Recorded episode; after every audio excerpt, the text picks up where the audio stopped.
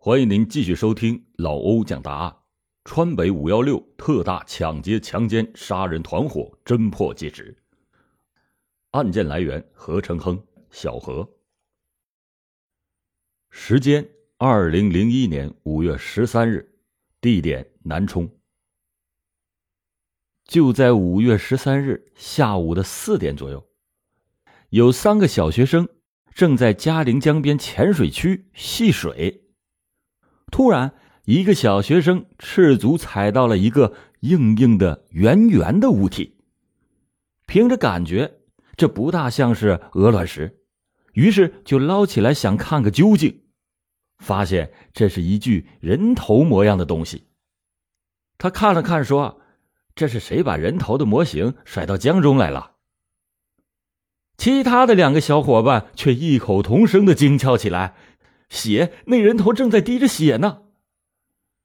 手捧着人头的小学生一惊，再定睛一看，果然正有殷红的血滴从人头上滴落。啊，不是模型，这是一颗真正的人头。十分钟以后，高平区公安分局刑警大队的民警接到了群众的报案，然后迅速的赶赴到了现场。经过法医的检验。这个尸头为男性，比较新鲜，在左额部、左眼的上角有块状皮下出血，有多处的横斜性的砍伤，断面整齐，双眼睑结膜出血，颜面青紫肿胀。经过调查访问和亲属的辨认，认定了这名死者叫素登春，二十二岁，是高平区晋水乡十二村五社的村民，死前。曾经在市内的一个小吃店做着厨师。案件的性质就被定为了他杀以后碎尸。就在高平区民警紧锣密鼓的展开侦破工作的时候，五月十六日上午十一点，嘉陵江下游方向，距离发现素登春尸头三十公里处的青居水电站进水口的栅栏边上。又发现了一个女尸的头颅。经过法医检验，认为这具女尸头是上游漂来的。民警们就从发现女尸头的地方逆着流，沿着江边查访女尸头的尸身以及尸源。到了下午一点多的时候，身源找到了，正是五月十二日晚上和素登春一同出门未归的素登春的女友蒲燕。五月十六日下午三点左右，一个参与江边搜索的治安积极分子，在高平区高平镇高平坝村和顺庆区新建镇南门坝村交界的地方，嘉陵江下中坝芦苇丛边，闻到了一股剧烈的恶臭。这个治安积极分子就循着臭源找了过去。等他扒开了芦苇丛，不禁是失声惊叫：“天哪！”一堆尸体，在芦苇丛中间的凹地里，竟然杂乱的堆放着四具无头的尸体。这个现场是位于芦苇丛中，凹地土坑里边，四具无头尸系三男一女，女尸全裸，左乳下有两块皮下出血，右乳上缘有弧形的创口，深至肋骨，会阴至肛门处有砍伤，深至盆骨。指骨断裂，大腿的内侧有多处块状的皮下出血。这具无头尸体与发现的蒲燕的头颅连接对比吻合，证实了死者是蒲燕。胸前的皮肤上大片皮下出血，这具男尸和素登春的头颅对比吻合，证实了死者为素登春。四具尸体都是双肺淤血，心肺表面有大量片状的出血点，这属于比较明显的窒息性死亡特征。经过调查，五月十二日晚上十一点左右，高平区某中学的初三一班学生赵波、李超等十九名同学，在高平区渔网火锅店为一个同学过生日以后。赵波、李超两个人说要到嘉陵江边去玩，在万通俱乐部电子游戏厅和同学们分手以后就失踪了。民警们用三号男尸身上的钥匙打开了李超寄住的亲戚家的门，而且从赵波、李超两个人的衣着和胃内容物判断，二号男尸就是赵波，三号男尸是李超。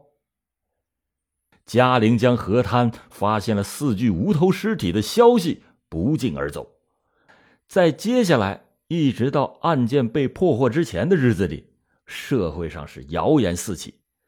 长期以来习惯了过安宁生活的南充市民人心惶惶，南充的治安环境和投资环境受到了极为恶劣的负面影响。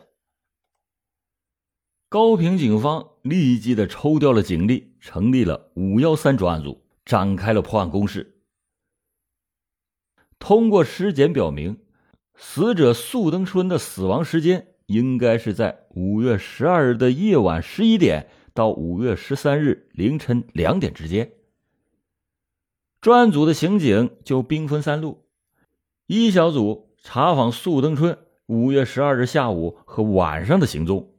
二小组调查素登春的社会关系，从因果关系上查找线索。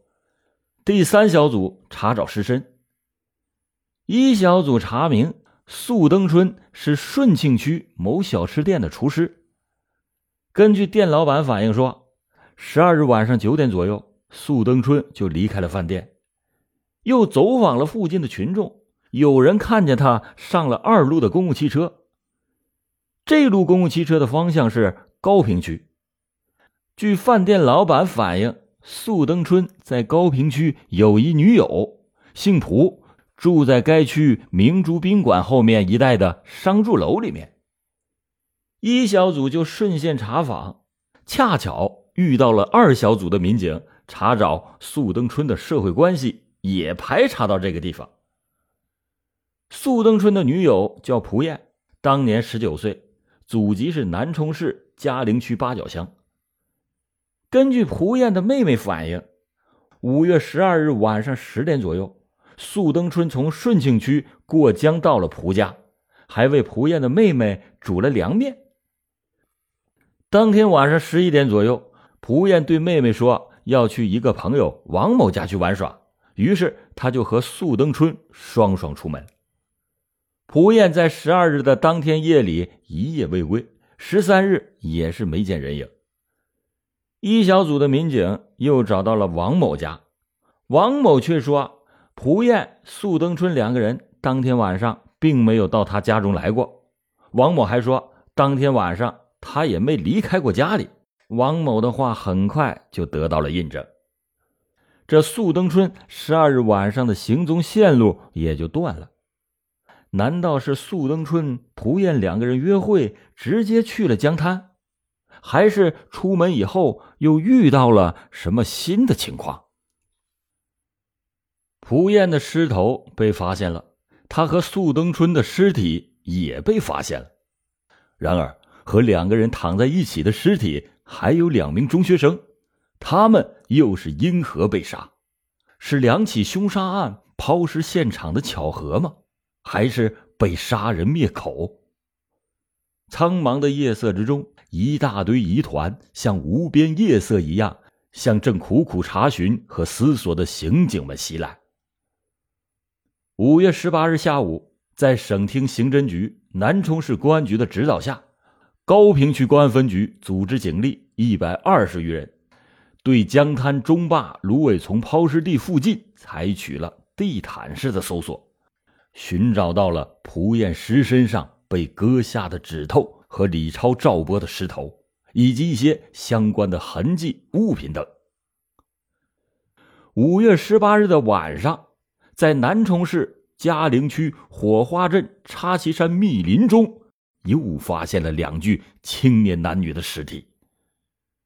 五月二十一日，调查组民警在临近抛尸现场江滩的高平区。高平镇一村四社排查的时候，根据当地群众反映，这个社曾经有一个何姓的社会女青年在此租房居住，有三四个男青年常常在他出租屋里来回的出入。但是案发以后，这伙男女突然的就不知了去向。这一情况报到了专案组以后，专案组就派民警查访追踪，但是这伙人却像是入地遁土一样，从南充的地界上消失的无影无踪。五月二十二日上午，赵波的尸头在抛尸地下游十公里处的嘉陵江边被参战的嘉陵区公安分局的民警找到了。五月二十二日下午，李超的尸头。在抛尸地下游将近四十公里的嘉陵江边，被参战的高平区公安分局水上派出所的民警找到了。从五月十六日开始，省厅市局南充市辖的三区参战民警一共排查了重点复杂场所、出租房屋五千多处，排查嫌疑人员六百四十多人，但是仍然是没有任何的收获。整个的凶杀案。仍然像是一个谜，一个难解的斯芬克斯之谜。五月十六日，在嘉陵江边芦苇丛中发现四具无头尸体以后，南充市公安局立即的成立了侦破“五幺六”的专案指挥部。五月十八日，专案指挥部和刑侦专家在对案件发生情况综合会诊了以后，果断的就确定。杀人碎尸、抛尸现场均在嘉陵江中坝芦苇丛中以及附近的滩涂。既然杀人碎尸、抛尸的现场都在这个地方，那么速登春、蒲燕、赵波、李超因为恩怨情仇等被预谋杀害的可能性就逐渐的被排除。那么他们被杀极大可能是突发性的，在现场附近突发的纠纷斗殴。见财起意、见色起意的抢劫、强奸、杀人和灭口杀人被锁定为整个案件性质和案侦的方向。所有的参战民警在专案指挥部统一指挥下，立即的各就各位，并且层层的建立了责任机制和案破以后倒查责任制。所有的民警变压力为动力，所有专案组的民警倾力于重点线索和嫌疑人员的排查和突破。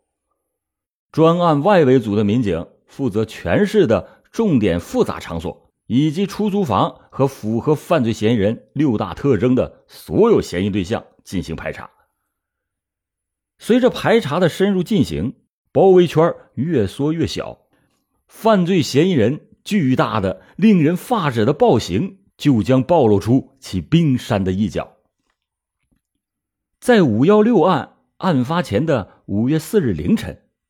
南充市高平区康乐巷一间民房里边，三名在此租房居住的女青年被三名歹徒趁着夜色撬门入室抢劫强奸。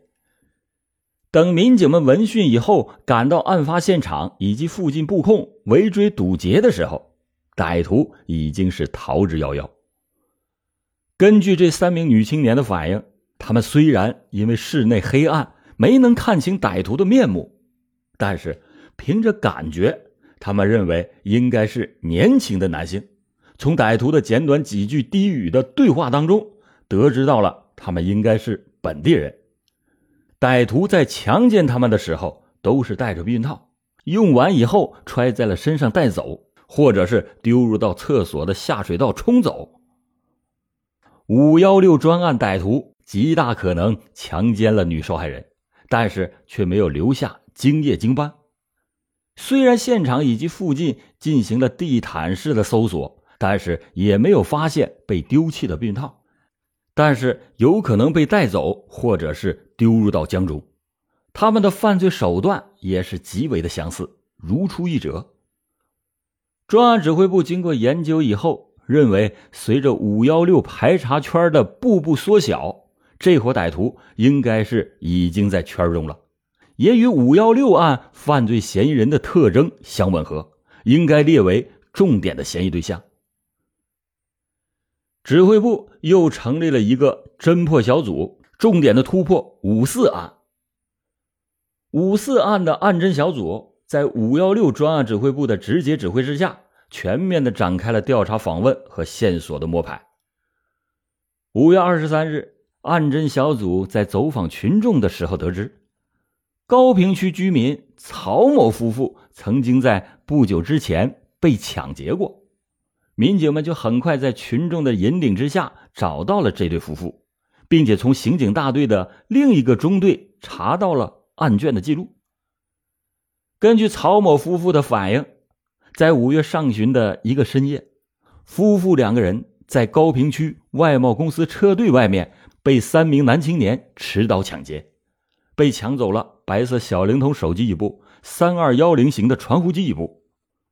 案侦小组的民警。继续的顺着线索追踪查访，通过群众提供的线索，五月二十三日，民警冒雨在高平区城郊外找到了知情人李某。